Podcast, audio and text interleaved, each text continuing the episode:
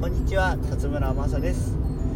今日お話しするテニスのツイートはイメージを作るには人を見ましょうです。イメージを作る時に一番イメージをしやすいのは人の真似をすることです。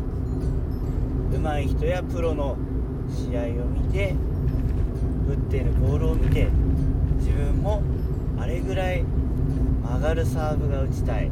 あれぐらい速いサーブが打ちたいとイメージをすることができたらじゃあ自分に足りないものはどういうことだろう。回転量が足りないのかスピードが足りないのか。回転量が足りないならもっとラケットを速く振ってみよう。もっとボールをこすってみよう。と工夫ができます。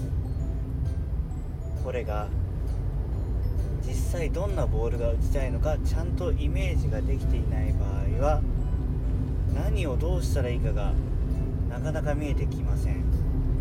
私が高校生の時に特にそうなっていました。回転がかかったストロークが打ちたい。もっと速いストロークが打ちたい。と考えるけど実際どんなボールが打ちたいのかイメージが湧いてないのでああでもない。こうでもないとすごく迷走することが多かったです。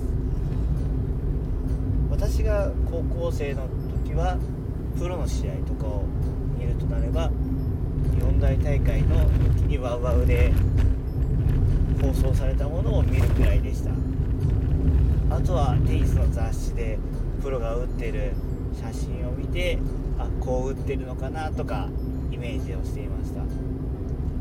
しかし最近は YouTube や Twitter など SNS でもプロの動画がたくさんあります。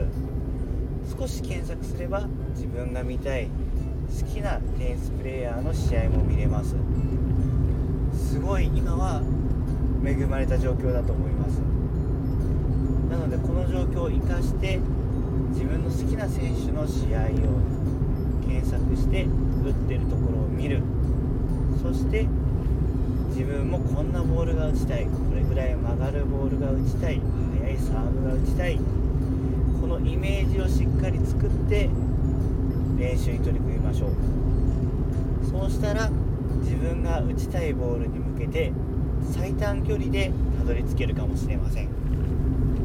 これから練習をしていく上での参考になれば幸いです。では今日はこれで失礼します。